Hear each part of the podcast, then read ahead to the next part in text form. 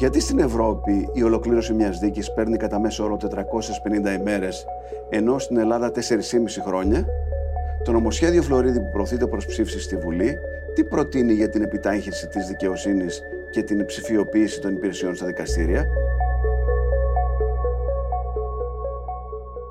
Σε ποιες υποθέσεις θα υπάρξει αυστηροποίηση των ποινών, πώς θα εφαρμόζεται η κοινωνική εργασία για μικρότερα δικήματα, Ακούτε το ράδιο Κάπα, το εβδομαδιαίο podcast καθημερινής. Είμαι ο Νότης Παπαδόπουλος και συζητώ σήμερα για την ελληνική δικαιοσύνη με την Ιωάννα Μάνδρου, που καλύπτει το δικαστικό ρεπορτάζ για περισσότερο από 35 χρόνια. Ιωάννα, καλώς ήρθατε στο ράδιο Κάπα. Καλώς σε βρήκα, Νότι μου. Θα ήθελα σήμερα να μιλήσουμε αυτό για το νέο νομοσχέδιο που προωθεί το Υπουργείο Δικαιοσύνης και αντιλαμβάνομαι ότι έχει διάφορες μεταρρυθμίσεις. Αλλά πριν, θα ήθελα, επειδή είσαι τόσα χρόνια εσύ στο ρεπορτάζ του Υπουργείου Δικαιοσύνης, να μας πεις πού βρισκόμαστε με 4-5 νούμερα τα οποία να, να δείχνουν την εικόνα τη σημερινή. Κοίταξε, η κατάσταση του ελληνικού δικαστικού συστήματος είναι κοινή παραδοχή όλων ότι είναι σε πολύ άσχημη κατάσταση. Να αναφέρω ενδεικτικά. Στην εισαγγελία μόνο της Αθήνας για τέσσερα χρόνια, αυτό είναι μελέτη που έχει κάνει ο προϊστάμενος της εισαγγελίας, ο κύριος Ελευθεριάνος, έχουν κατατεθεί 700.000 μηνύσεις. Δηλαδή ένας αριθμός ο οποίος είναι πραγματικά τρομακτικός και κανένα δικαστικό σύστημα δεν μπορεί αυτό τον όγκο των μηνύσεων να τον διεκπαιρεώσει και να τον αντιμετωπίσει. Ναι. Θα πω ένα άλλο στοιχείο. Στο πρωτοδικείο της Αθήνας, το μεγαλύτερο δικαστήριο της χώρας και δυστυχώς το μεγαλύτερο της Ευρώπης, γιατί έχει αρμοδιότητα περίπου 5 εκατομμύρια κατοίκους, οι χιλιάδες υποθέσεις που καταφθάνουν κάθε χρόνο οδηγούν στο εξής αποτέλεσμα. Πάνω από 250.000 είναι οι αποφάσεις που βγαίνουν κάθε χρόνο. 250.000. Τα όρια του δικαστικού συστήματος έχουν πριν από πολλά πολλά χρόνια ξεπεραστεί. Τα προβλήματα είναι πολλά. Οι δικαστές δεν είναι λίγοι αλλά η οργάνωση της δικαιοσύνης είναι πολύ κακή και βέβαια να μην μιλήσουμε για δικαστικά κτίρια που σε όλη την επαρχία πολλά από αυτά αντιμετωπίζουν προβλήματα. Πόσες χιλιάδες υποθέσεις εκκρεμούν αυτή τη στιγμή να δικαστούν, Σε πανελλαδική κλίμακα, ναι. πάνω από 1,5 εκατομμύριο. 1,5 εκατομμύριο υποθέσεις. Και άμα πάει κάποιος τώρα με την υπόθεσή του για να, για να πάρει δικάσιμο, πότε θα μπει, πότε θα οριστεί; Οι δικάσιμοι παίζουν βεβαίως ανάλογα με το ποιο δικαστήριο είναι. Άλλο είναι η επαρχία που είναι πιο γρήγορες οι δικάσιμοι. Θα πω στην Αθήνα όμως ότι υπάρχουν διαδικασίες στις οποίες οι χρεώσεις για δικασίμους τώρα γίνονται το 2031, για παράδειγμα. Οκτώ χρόνια μετά. Ακριβώς. Πας σήμερα να, να λύσεις τη διαφορά σου και αρχίζει το δικαστήριο 8 χρόνια μετά το 31 είναι οι υποθέσεις ανακοπών σε πληστηριασμούς και υπάρχουν και πάρα πολλές άλλες διαδικασίες όπως είναι τα κτηματολόγια και άλλες που έχουμε προσδιορισμούς. Για την Αθήνα μιλάω. Το 27, το 28, όπως καταλαβαίνεις είναι αυτό που λέει η λαϊκή παροιμία Ζήσε μπάι να φας τριφύλι. Και είναι βέβαια αυτό που ξέρουμε από νούμερα ότι στην Ευρώπη μια δίκη τελειώνει μέσα σε 450 μέρες, δηλαδή σε 1,5 χρόνο ενώ στην Ελλάδα σε 4,5 χρόνια. Μια κατά μέσο ώρα. Μελέτη, μια πρόσφατη μελέτη της Παγκόσμιας Τράπεζας, η οποία βρίσκεται από καιρό εδώ στην Ελλάδα και σε λίγο αναμένουμε και το πόρισμά της, έχει καταγράψει ως μέσο όρο εκδίκασης μιας υπόθεσης στην Ελλάδα τις 1.711 ημέρες μέχρι να βγει τη τελεσίδικη απόφαση. Αντιλαμβάνεται κανείς ότι μέχρι να εκτελεστεί αυτή η απόφαση και να πάρει ο άλλος τα λεφτά του, ναι. να του γυρίσει ο ενοικιαστής που τον έχει βγάλει έξω το σπίτι του ή οτιδήποτε άλλο, ο χρόνος είναι πολύ μεγαλύτερος. Δηλαδή η πενταετία είναι δεδομένη. Και βέβαια τι σοή δικαιοσύνη είναι αυτή που, που για να πάρεις μια απόφαση θες πέντε ή δέκα χρόνια σε άλλες περιπτώσεις που είναι πιο πολύπλοκες. Ναι, και θα αναφερθώ εδώ στο Συμβούλιο της Επικρατείας, το οποίο τα τελευταία χρόνια έχει κάνει πρόοδους και έχει μειώσει βέβαια την εκκρεμότητα που έχει, περίπου στις 10.000 υποθέσεις που εκκρεμούν αυτή τη στιγμή. Αλλά υπάρχουν υποθέσεις στο Συμβούλιο της Επικρατείας, όπου οι αναβολές επί αναβολών και αναβολές επί αναβολών φτάνουν σε νούμερα τα οποία είναι δύσκολο να τα φανταστεί κανείς. Υπάρχουν υποθέσεις που έχουν αναβληθεί και 20 και 30. Ακόμα υπάρχει περίπτωση που έχει αναβληθεί 71 φορές. Εκεί το πρόβλημα είναι μεγάλο με τις αναβολές και είναι μεγάλο όχι μόνο γιατί το ζητούν οι διάδικοι, δηλαδή οι δύο πλευρές, το δημόσιο ή ο ιδιώτης που είναι στο Συμβουλίο της Επικρατείας ή οι δικηγόροι τους, αλλά γιατί πολλές φορές το ζητούν οι ίδιοι οι δικαστές, είναι αυτό που ονομάζεται οίκοθεν αναβολή, δηλαδή δεν είμαι έτοιμος, δεν μπορώ να δικάσω, που είναι ένα τεράστιο πρόβλημα το οποίο επιχειρεί το Υπουργείο Δικαιοσύνης να το επιλύσει και αυτό μετά τις γιορτές σε συνεργασία με την ηγεσία του ανωτάτου αυτού δικαστηρίου. Πάμε λοιπόν τώρα να μιλήσουμε για το νομοσχέδιο αυτό του κύριου Φλωρίδη, το οποίο προσπαθεί να αντιμετωπίσει αυτό το χάος. Ναι, να διευκρινίσουμε εδώ νότι ότι αυτό το νομοσχέδιο αφορά κυρίως την ποινική διαδικασία, ποινική. τις δίκες κατά κύριο λόγο, ναι. Όχι μόνο βέβαια αυτές, αλλά κατά κύριο λόγο αυτές. Ποιοι είναι οι άξονες αυτού του νομοσχεδίου με σύντομο τρόπο. Είναι πολλοί, ξεκινούν από την ώρα που κατατίθεται μια μήνυση και φτάνουν μέχρι την ώρα που όποιος καταδικάζεται εκτεί την ποινή του. Ναι. Να ξεκινήσω από τις μηνύσεις για να αναχαιτιστεί αυτό το τσουνάμι των μηνύσεων. 700.000 όπως είπες. Ναι. Μόνο στην Αθήνα. Προβλέπεται στο εξής ότι για μια σειρά αδικημάτων ο πολίτης για να υποβάλει μήνυση θα πληρώνει 100 ευρώ παράβολο. Ενώ τώρα... Ήταν τσάμπα. τσάμπα. Το μέτρο του να πληρώνει κάτι ο πολίτης για να κινείται η ποινική διαδικασία ίσχυε για χρόνια και καταργήθηκε επί ΣΥΡΙΖΑ και δυστυχώς δεν επανήλθε, θα επανέλθει τώρα. Το δεύτερο είναι ότι οι μηνύσεις που είναι αστήρικτες, διότι υπάρχουν χιλιάδες τέτοιες και αβάσιμες, θα αρχιοθετούνται με συνοπτική διαδικασία από τους εισαγγελείς και αν υποβάλλονται κατά κόρον, δηλαδή ένας άνθρωπος υποβάλλει τέτοιες μηνύσεις συνέχεια, θα έχει ποινική κύρωση για ψευδή καταμήνυση και παράβολο πρόστιμο μέχρι 1500 ευρώ. Μάλιστα. Αυτό είναι για τις μηνύσεις. Πάμε τώρα στις δικαστικές διαδικασίες. Από την ώρα που ασκείται μία ποινική δίωξη. Εκεί, για να μην κουράσω με λεπτομέρειες, προβλέπεται σειρά συντομεύσεων των διαδικασιών, ώστε οι δίκες από την ώρα που ασκείται δίωξη γίνεται ανάκριση να φτάνουν γρήγορα στο ακροατήριο. Το γρήγορα τι σημαίνει; Γρήγορα σημαίνει σε ένα χρόνο το πολύ, ναι. τώρα μπορεί να είναι και τρία, μπορεί να είναι και τέσσερα, μπορεί ναι. να είναι και πέντε. Ε, δηλαδή καταργείται για τα περισσότερα εγκλήματα η διαδικασία του Δικαστικού Συμβουλίου. Από την ανάκριση και μετά η υπόθεση πηγαίνει κατευθείαν στο ακροατήριο. Τώρα, στο ακροατήριο και εκεί προβλέπονται ορισμένες μεταβολές. Οι βασικότερες είναι ότι όλα τα πλημελήματα, σχεδόν όλα, θα δικάζονται από μονομελείς συνθέσεις. Ένας ναι. δικαστής. Πιο σύντομη διαδικασία. Ενώ ως τώρα ήταν τρεις. Ενώ ως τώρα ήταν τρεις. Αυτό σημαίνει ότι θα υπάρχουν πιο πολλοί δικαστές να κάνουν περισσότερο έργο, καταλαβαίνω. Ακριβώς όπως το λες. Το ίδιο θα γίνεται και στο εφετείο. Τα πενταμελή εφετεία καταργούνται και γίνονται τριμελή και υπάρχουν και ορισμένες εδώ ρυθμίσεις που αν αποδώσουν θα είναι σημαντικές μεταξύ των οποίων θα σημειώσουμε μία που είναι ότι περιορίζονται οι αναβολές μόνο σε μία. Σε κάθε δηλαδή δίκη όσοι κατηγορούμενοι και να είναι, όσοι δικηγόροι μια αναβολή μπορεί να ζητηθεί. Και ενώ τώρα ζητείτε κατά κόρονα, φαντάζομαι. Ε, το έχουμε, νομίζω δεν υπάρχει Έλληνας πολίτης ο οποίος έχει πάει σε δικαστήριο και να μην έχει υποστεί τη βάσανο των αναβολών και την ταλαιπωρία του πήγαινέλα. Και πληρώνει κάποιος για να πάρει αναβολή. Αν είναι δικηγόρος και ζητάει την αναβολή γιατί επικαλείται ότι δώσ' μου την αναβολή γιατί έχω αλλού δίκη, κάτι που γίνεται συνέχεια, θα πληρώνει από 80 ευρώ μέχρι 250 ευρώ.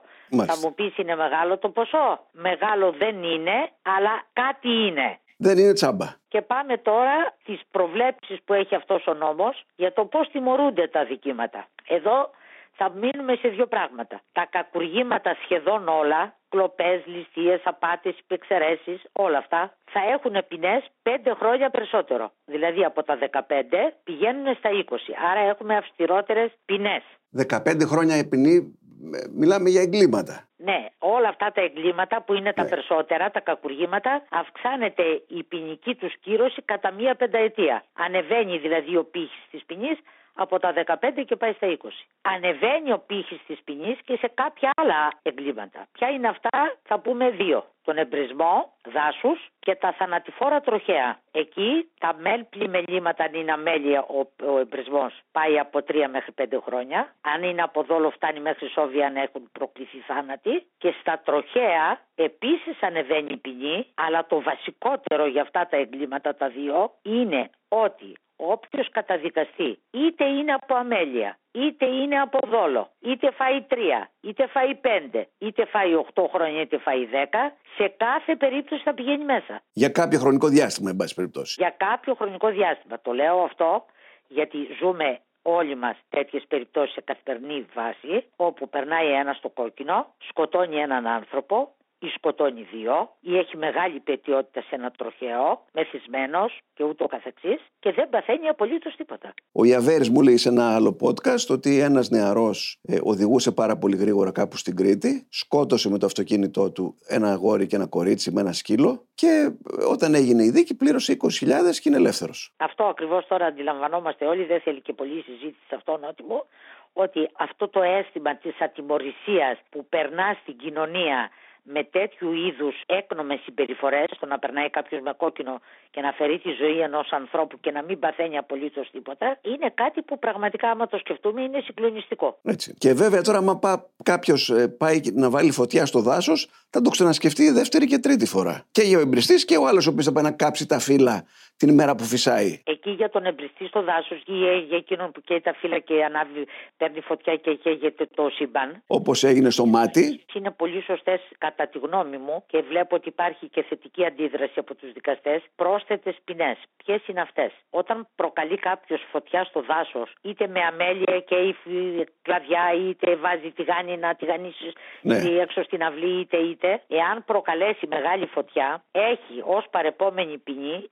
δίμευση της προσωπικής του περιουσίας με τη δικαστική απόφαση για τη ζημιά που προκάλεσε. Μάλιστα. Και το δεύτερο έχει πρόστιμο που ο νόμος εάν ψηφιστεί όπως εισάγεται τώρα που το είδαμε το νομοσχέδιο μέχρι 200.000 ευρώ. Οπότε καταλαβαίνει κανείς ότι αυτές οι πρόσθετες ποινές, χώρια ή βαριά ποινική κύρωση, είναι ε, κατά κάποιο τρόπο μπορεί να λειτουργήσουν αποτρεπτικά στους χιλιάδες αμελείς γιατί δυστυχώς αυτό δείχνουν τα στατιστικά στοιχεία, ότι οι περισσότερες πολύ μεγάλες πυρκαγιές στη χώρα μας έχουν προκληθεί από αμέλεια. Από ανθρώπους οι οποίοι δεν υπολογίσανε σωστά ή αυτός ο άνθρωπος ο οποίος έκαψε το μάτι, θυμίζω, πήγε να βάλει φωτιά το πρωί, πέρασε κάποιος και η αστυνομία και του είπε σταμάτα και πήγε το, το μεσημέρι και συνέχεια πήγε να κάνει το ίδιο πράγμα. Και έκανε το ίδιο πράγμα και έκαψε 100 ανθρώπους. 104 ανθρώπους και επειδή η δίκη αυτή δεν έχει τελειώσει, να σημειώσω ότι ο άνθρωπος αυτός είναι ανάμεσα στους κατηγορούμενους, δεν προφυλακίστηκε, είναι μεγάλης ηλικίας. Και το κυριότερο, για να καταλάβουμε την ανευθυνότητα ενός πολίτη, σε αυτή τη δίκη δεν έχει πατήσει ούτε μία μέρα και δεν έχει ζητήσει και συγγνώμη από τους συγγενείς των θυμάτων, των 104, και των πολλών άλλων εγκαυματιών οι οποίοι πραγματικά οι άνθρωποι δίνουν αγώνα ζωής και πολλές φορές ζωής και θανάτου από τα τραύματα που έχουν υποστεί από αυτή την τραγωδία πριν από πέντε χρόνια. Είπες ότι τώρα όποιοι πάρουν πάνω από τρία χρόνια θα μπαίνουν φυλακή. Όμως ξέρουμε ήδη ότι οι φυλακές είναι γεμάτες, όχι απλώς γεμάτες, 150%. Τι θα γίνει; Νότι αυτή είναι μια πρόβλεψη που έχει ακριβώς παράγει αυτό το, το πολύ εύλογο ερώτημα. Πάνω από τρία χρόνια, αυτό λέει το νομοσχέδιο, θα πηγαίνει μέσα κάποιος. Και θα κάθεται ένα χρονικό διάστημα αυτό που προβλέπει ο νόμος. Πού θα πάνε όλοι αυτοί; Ο Υπουργός Δικαιοσύνης επροχθές, ανακοινώνοντας το πακέτο των μέτρων, είπε ότι η κυβέρνηση έχει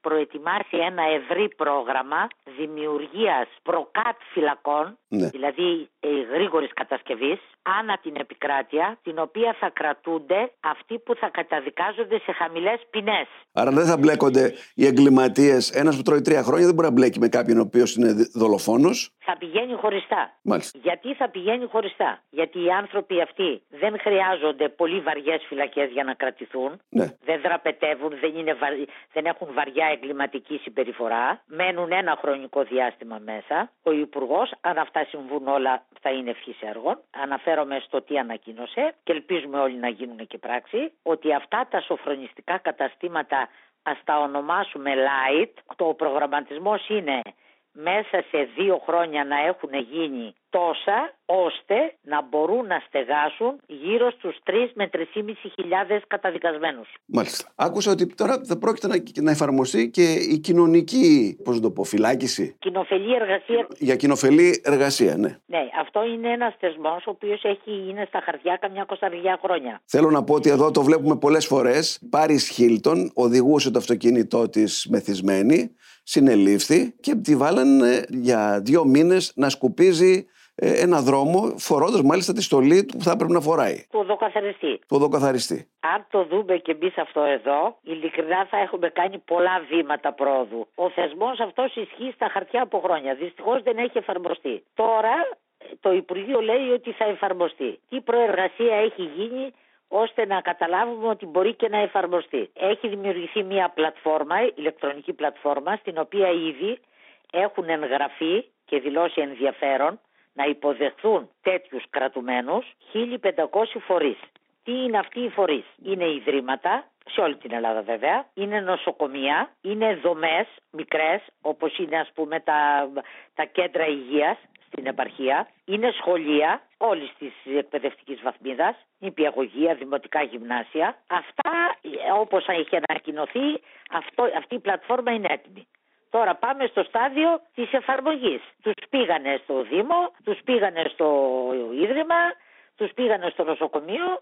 Ποιος θα επιτηρεί ότι οι άνθρωποι αυτοί πάνε; Έτσι. Γιατί εδώ έχουμε το πρόσφατο που ανεδείχθη στην υπόθεση ενός 23χρονου Σύρου που τον είχαν στείλει στη Μαλακάσα με βιασμούς και δεν πάτησε ποτέ ότι ανακοίνωσε η αστυνομία ότι από αυτούς που έχουν περιοριστικούς όρους από τα δικαστήρια και σου λέει βγες έξω και δυο-τρεις φορές το μήνα θα πηγαίνεις στο αστυνομικό τμήμα, από αυτούς οι μισοί δεν πατάνε. Και ούτε τους ψάχνει κανένας, πού να τους ψάξουν, ναι. ποιος να τους βρει. Εδώ λοιπόν ο Υπουργός Δικαιοσύνης ο κύριος Φλωρίδης και ο Υπουργός ο κύριος Μπούγας ανακοίνωσαν ότι σε αυτό, αυτή τη δουλειά, θα την κάνει η δικαστική αστυνομία. Πότε θα γίνει η δικαστική αστυνομία, είναι η ερώτηση. Η δικαστική αστυνομία έχει φτάσει στο σημείο να έχουν καταθέσει τα χαρτιά τους οι ενδιαφερόμενοι, να έχουν ξεσκαρταριστεί αυτοί που δεν έχουν τα τυπικά προσόντα και να αναμένεται από το ΑΣΕΠ η επιλογή αυτών που θα συγκροτήσουν αυτό το νέο σώμα. Αυτή θα είναι καμιά 700 όχι όλοι στην Αθήνα, οι περισσότεροι όμως θα είναι στα μεγάλα δικαστήρια. Ελπίζουμε, Νότιμο, αυτά τα μέτρα τα οποία φαίνεται εκ πρώτης όψεως να έχουν μια συγκρότηση και να είναι σωστά, πράγματι να εφαρμοστούν να πω ότι οι αντιδράσεις για αυτό το πακέτο μέτρων δεν είναι μεγάλες από πλευράς δικαστών, εισαγγελέων, δικηγόρων. Υπάρχουν βεβαίως παρατηρήσεις και πολλές από αυτές δεν ξέρω αν κάποιες θα ληφθούν υπόψη και στο στάδιο της διαβούλευσης. Αλλά πάντως τα μέτρα αυτά σε γενικές γραμμές θεωρούνται μέτρα προς τη σωστή κατεύθυνση. Το θέμα είναι η εφαρμογή.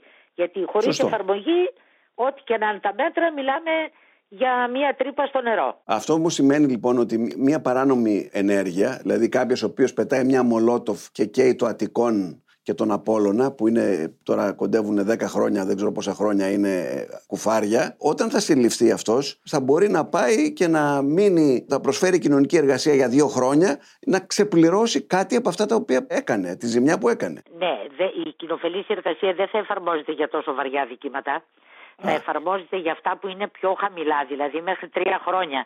Γιατί από εκεί και πάνω δεν έχει κοινοφελή εργασία, έχει μέσα και ένα, ένα μεγάλο διάστημα μέσα αυτό που προβλέπει ο νόμος τα δύο τρίτα, τρία πέμπτα, ανάλογα τι ποινή έχει ο καθένας. Αλλά εδώ να πω και κάτι ακόμα, ότι δυσκολεύει και το να βγαίνει κανείς από τη φυλακή με τις διατάξεις που είχαν γίνει το 19 σε αυτούς τους κώδικες που ψηφίστηκαν τις τελευταίες μέρες πρώτων εκλογών του 19 το θυμόμαστε όλοι είχε γίνει πολύ μεγάλη φασαρία. Είχε γίνει εύκολος ο τρόπος το να βγαίνει κανείς. Το αποτέλεσμα το έχουμε δει πάρα πολλές φορές και τελευταία καθώς άνθρωποι οι οποίοι έχουν προσωρινά κρατηθεί ή εκτίουν ποινές για βαριά δικήματα όταν συμπληρώσουν ένα χρόνο το γεγονός ότι συμπλήρωσαν ένα χρόνο μέσα είναι αρκετή προϋπόθεση ώστε το δικαστικό συμβούλιο να έρθει και να πει «ΟΚ, είσαι εντάξει, έχεις ένα χρόνο μέσα, βγες». Όπως έγινε με τον 23χρονο Σύρο που είχε κάνει ναι. απόπειρα βιασμού, έκατσε ένα χρόνο μέσα, του είπανε οι δικαστές «ΟΚ, έκατσε ένα χρόνο μέσα, μια χαρά είσαι, βγες». δεν πρόλαβε να βγει και σε δύο μήνες μέσα στο κέντρο της Αθήνας Ακαδημίας και Ζωδόχου Πηγής, πιο κέντρο δεν γίνεται. Ε, προσπαθούσε να βιάσει γυναίκες πάλι. Αποπειράθηκε, βίασε τέσσερις και έκανε και άλλες τρεις απόπειρες. Αυτές οι, ναι. οι έξοδοι τώρα πλέον γίνονται δύσκολα. Γιατί θα γίνονται δύσκολα, γιατί δεν θα μετράει μόνο ο χρόνος που έκατσε κάποιος μέσα ως μοναδική προπόθεση για να βγει, αλλά θα μετράει υπόψη το δικαστήριο, την επικινδυνότητα του εγκλήματος, την προσωπικότητα του δράστη, τη στάση του στη φυλακή, τι άνθρωπος είναι. Αν είναι ένας άνθρωπος ο οποίος η, η όλη του συμπεριφορά προειδεάζει ότι θα κάνει τα ίδια και μπορεί να κάνει και χειρότερα. Δηλαδή μιλάμε για τα λογικά πράγματα ναι. τα οποία δυστυχώς δεν υπήρχαν στον νόμο και θα πω ακόμα και δυστυχέστερα οι δικαστές που έχουν τη δυνατότητα τον νόμο να τον ερμηνεύουν ώστε να είναι κοντά η αποφασή τους στην πραγματικότητα πολλές φορές μένουν στην τυπική εφαρμογή του νόμου και λένε αφού έκατσε ένα χρόνο, άστο να βγει έξω και γέρα πυρήμιχθεί το. Ωραία. Θα πάμε στους δικαστές. Θα ρωτήσω κάτι άλλο. Ε, είδαμε ότι ε, τρομοκράτες που είχαν σκοτώσει 10 και 15 και 20 άτομα, ε, μετά από κάποια χρόνια παίρνουν άδειες και πάνε σπίτι τους και γυρίζουν και κάποιοι δεν γυρίζουν κιόλας. Τώρα τι θα γίνει με αυτό, θα αλλάξει κάτι; Αυτό δεν έχει κάποια αλλαγή ο συγκεκριμένος νόμος. Δεν ξέρω αν σε άλλο νομοσχέδιο του Υπουργείου Δικαιοσύνης θα φέρει κάποια αλλαγή. Μάλιστα. Εδώ όχι. Με αυτό το νόμο δεν αλλάζει κάτι με τις άδειες. Ωραία. Στους δικαστές τώρα. Καταρχήν, πόσους χιλιάδες δικαστές έχει η χώρα; Στο σύνολο της ποινικής και πολιτικής δικαιοσύνης είναι 3.000 και έχουμε και 962 ειρηνοδίκες. Αυτοί είναι στα ειρηνοδικεία. Δηλαδή το 1 τέταρτο του δικαστικού σώματος είναι στα ειρηνοδικεία, τα οποία η ειρηνοδικεία είναι διάσπαρτα ανά την επικράτεια. Μέχρι πρόσφατα είχαν πάρα πολλή δουλειά στις μεγάλες πόλεις, γιατί είχαν να ξεκαθαρίσουν αυτή την κόπρο του Αυγίου, τα κόκκινα δάνεια που ήταν ναι. χιλιάδες οι άνθρωποι. Αστικές υποθέσεις δηλαδή και οικονομικές υποθέσεις ελαφρεία. Χιλιάδες όμως. Ασφαλώς. Αποτέλεσμα της οικονομικής κρίσης. Τώρα αυτά έχουν ξεκαθαριστεί. Οι ειρηνοδίκες αυτή τη στιγμή δεν μπορούμε να πούμε ότι έχουν και σπουδαίο αντικείμενο. Γι' αυτό το Υπουργείο κάνει κάποιες σκέψεις, θα τις δούμε μετά τις γιορτές, μήπως αυτούς τους 900 τόσους δικαστικούς λειτουργούς τους εντάξει στο βασικό κορμό της δικαιοσύνης, μήπως μπορέσουν να βοηθήσουν στο να φύγει αυτό το μεγάλο πακέτο, αυτοί οι όγκοι των υποθέσεων που είναι αδίκαστες ναι. Κυρίως σε Αθήνα και στα μεγάλα πρωτοδικεία της χώρας. Ξέρω από το εξωτερικό, έχω διαβάσει ότι υπάρχουν δικαστήρια σε κάποιες χώρες που τώρα κυκλοφορεί, δουλεύει η τεχνητή νοημοσύνη, που κάποια πάρα πολύ ελαφριά ε, αδικήματα τα βγάζει, τις αποφάσεις τις βγάζει η μηχανή, ο ηλεκτρονικός υπολογιστής. Δεν παρεμβαίνει δικαστής. Υπάρχει τέτοια σκέψη, συζητιέται κάτι και εδώ. Εδώ νότιμο δεν έχω ακούσει να συζητείτε κάτι τέτοιο, γιατί όπως αντιλαμβάνεσαι, εδώ είμαστε ακόμα στον, στον τροχό. Ναι, είμαστε στο Α. Εμείς είμαστε στο Α και τώρα εσύ αυτό που θέτεις είναι λίγο πιο παρακάτω στην ΑΒ. Σωστό, σωστό. Αλλά οπωσδήποτε όμως αυτό που καταβάλλεται μια προσπάθεια τα τελευταία χρόνια και θα εντατικοποιηθεί από ό,τι λένε να, να υπάρξει μια τεχνολογική αναβάθμιση των δικαστικών υπηρεσιών, δηλαδή αυτό που λέμε το e-justice, ηλεκτρονική δικαιοσύνη, ε, θα βοηθήσει στο να βγαίνουν και οι υποθέσεις νωρίτερα και θα βοηθήσει βέβαια να εξυπηρετούνται και οι απομακρυσμένες περιοχές ή οι άνθρωποι που μένουν κάπου και δεν μπορούν να μετακινούνται εύκολα για τα δικαστήρια με, με τον τρόπο που προσφέρει πλέον η σύγχρονη επιστήμη. Δηλαδή τηλεδίκες, καταθέσεις μαρτύρων από ναι. απόσταση ναι. κλπ. Με συγχωρείς, εδώ πέρα ε, έχουμε το εξής φαινόμενο, να βγαίνει μια απόφαση και να περιμένουν μετά οι διάδικοι, εν πάση περιπτώσει οι διάφοροι, ξέρω εγώ 15-20 μέρες ένα μήνα να καθαρογραφεί λέει. Βέβαια και στο Συμβούλιο της Επικρατείας θα σας πω ότι αυτό το θα καθαρογραφεί ή θα δημοσιευθεί, δηλαδή έχει γίνει διάσκεψη, ελήφθη η απόφαση, είπαν Α ή είπαν Β, μέχρι αυτό το, το σώμα της απόφασης να γίνει πλήρες και να μπορώ εγώ ο διάδικος να το πάρω και να το κάνω κάτι, μπορεί να περάσουν και δύο μήνες και τρεις μήνες και πέντε μήνες. Παλαβό τελείως. Το άλλο που βλέπουμε στα δικαστήρια που κουβαλάνε τα δικόγραφα με καροτσάκια του σούπερ μάρκετ θα καταργηθεί κάποτε; Αυτό είναι συνάρτηση της τεχνολογικής αναβάθμισης της δικαιοσύνης. Εδώ πρέπει να σου πω ότι όσοι, όσοι πηγαίνουν στα δικαστήρια και δυστυχώς πηγαίνουν χιλιάδες πολίτες κάθε μέρα, το φαινόμενο καροτσάκι του σκλαβενίτη, έτσι ονομάζεται, είναι μόνιμη κατάσταση ας πούμε στα δικαστήρια της Αθήνας, ειδικά στο πρωτοδικείο είναι ο το βασικό μέσο μεταφοράς των εγγράφων. Πάμε τώρα στους δικαστές. Πάμε Όλοι έχουν μία βαλίτσα, κανονική βαλίτσα. Και κουβαλάνε τα δικόγραφα στη βαλίτσα. Και κουβαλάνε τη βαλίτσα. Από ναι. το χέρι τη βαλίτσα, αν πας στον Άριο, και στον Άριο Πάγο. Δεν θα μπορούσε αυτό να είναι σε ένα στικάκι, δεν θα μπορούσε να είναι σε ένα σκληρό δίσκο. Το φανταζόμαστε στον Άριο Πάγο ο αρεοπαγίτης, ο ανώτατος δικαστικός λειτουργός να κουβαλάει τη βαλίτσα και όμως κουβαλάει τη βαλίτσα. Όλη την ώρα στο είσοδο του Αριού Πάγου, όλοι το βλέπουν αυτό, ακούς μόνο ροδάκια όπως είναι στα Airbnb. Είναι οι βαλίτσες που πηγαίνουν οι δικαστές για να δικάσουν στις έδρες. Πώς θα τα κουβαλήσουν αυτούς τους όγκους; Τι προβλέπετε τώρα, θα, θα, θα πέσουν χρήματα λίγο στα δικαστήρια να εξυγχρονιστούν. Με το Ταμείο Ανάκαμψης, το πρόγραμμα που έχει υπογράψει η χώρα μας είναι 500 εκατομμύρια, πάρα πολλά τα λεφτά. Αν τα λεφτά αυτά πραγματικά δεν δαπανηθούν σε άσκοπε, με άσκοπες κινήσεις και αλόγιστες δαπάνες, η ελληνική δικαιοσύνη, το πιστεύω αυτό, γιατί πολλά τα λεφτά, σε τρία-τέσσερα χρόνια δεν θα μοιάζει σε τίποτα με σήμερα. Ωραία. Αυτό θέλει οργάνωση, αξιοποίηση των χρημάτων και βέβαια θέλει και πολλά άλλα και περιορισμό της νομοθετικής παραγωγής. Γιατί πρέπει να πούμε κάτι άλλο. Λέμε για τα δικαστήρια, δικαστήρια, δικαστήρια. Φταίνουν οι δικαστές, φταίνε και οι δικαστές. Πάνω από όλα αυτή η ίδια η πολιτεία. Κάθε μέρα στη Βουλή ψηφίζονται κάποιοι νόμοι. Όλο το χρόνο είναι χιλιάδες οι νόμοι. Ε, δεν είμαι πρόχειρη αυτή τη στιγμή να αναφέρω αν στα τελευταία χρόνια έχει γίνει μελέτη σε αυτό, οι νόμοι έχουν ξεπεράσει τις 50-60 χιλιάδες.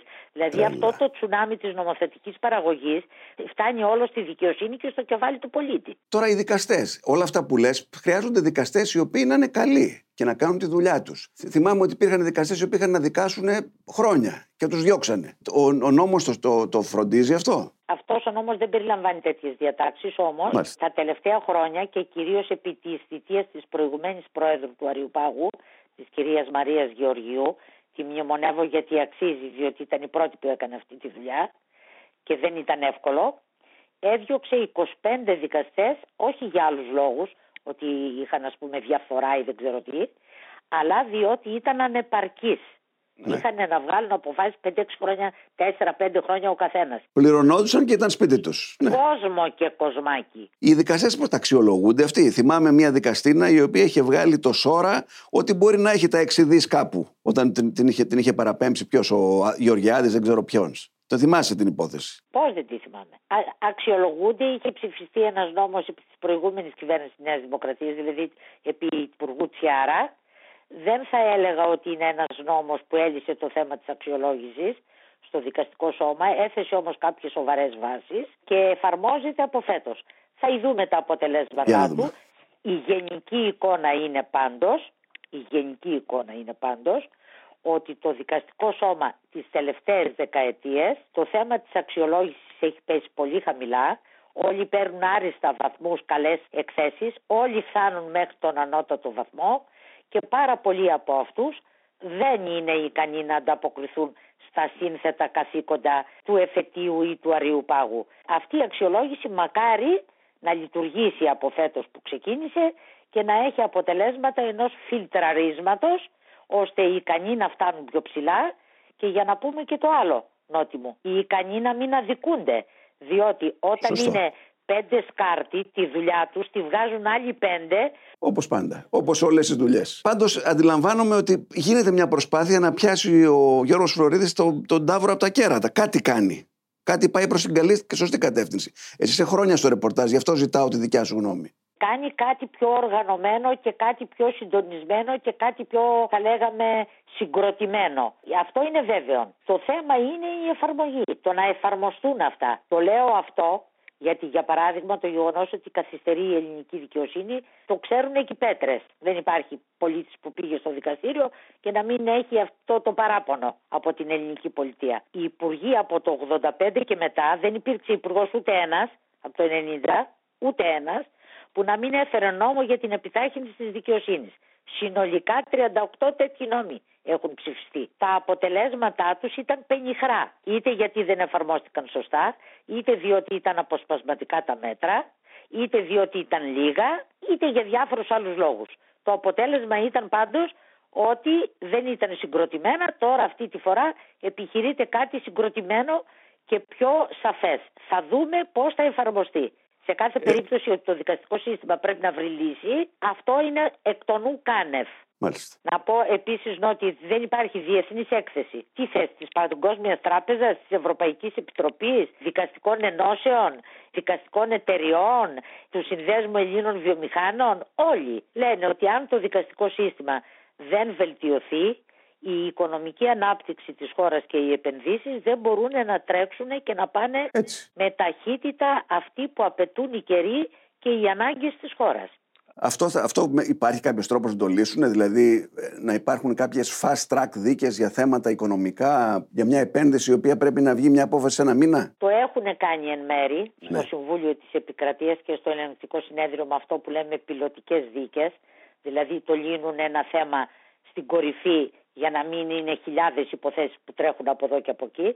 Αλλά δεν αρκεί μόνο αυτό. Θέλει περισσότερα μέτρα, κυρίως στο Συμβούλιο της Επικρατείας, για το οποίο πρέπει να πω ότι μετά τις γιορτές το Υπουργείο Δικαιοσύνης εκπονεί ειδικό νόμο για να μπορέσει και να ξεκαθαρίσει τις χιλιάδες υποθέσεις, κανένα δεκαετία χιλιάδες που είναι αδικάστε, κυρίως όμως για να μπορέσει να επιταχύνει την εκδίκαση μεγάλων υποθέσεων γιατί κακά τα ψέματα στο Συμβούλιο της Επικρατείας πηγαίνουν τα μεγάλα έργα, πηγαίνουν ναι. τα μεγάλα επενδυτικά προγράμματα. Εκεί ξεκαθαρίζεται η αντισυνταγματικότητα, η συνταγματικότητα των νόμων. Ε, είναι ένα δικαστήριο το οποίο έχει καμιά 160 δικαστές όλους όλους.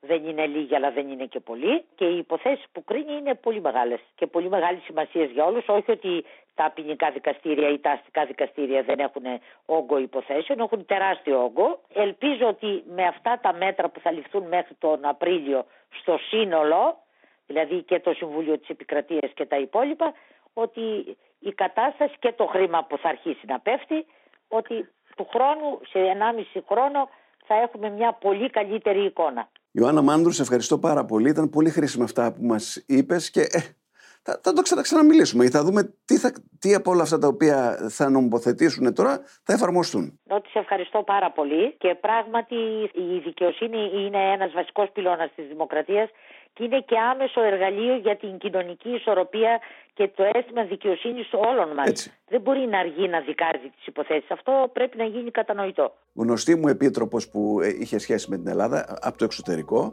ερχόταν εδώ και έλεγε ότι το μεγαλύτερο πρόβλημα της χώρας είναι η δικαιοσύνη. Ακριβώς έτσι είναι. Σε ευχαριστώ πολύ. Και εγώ ευχαριστώ. Γεια χαρά.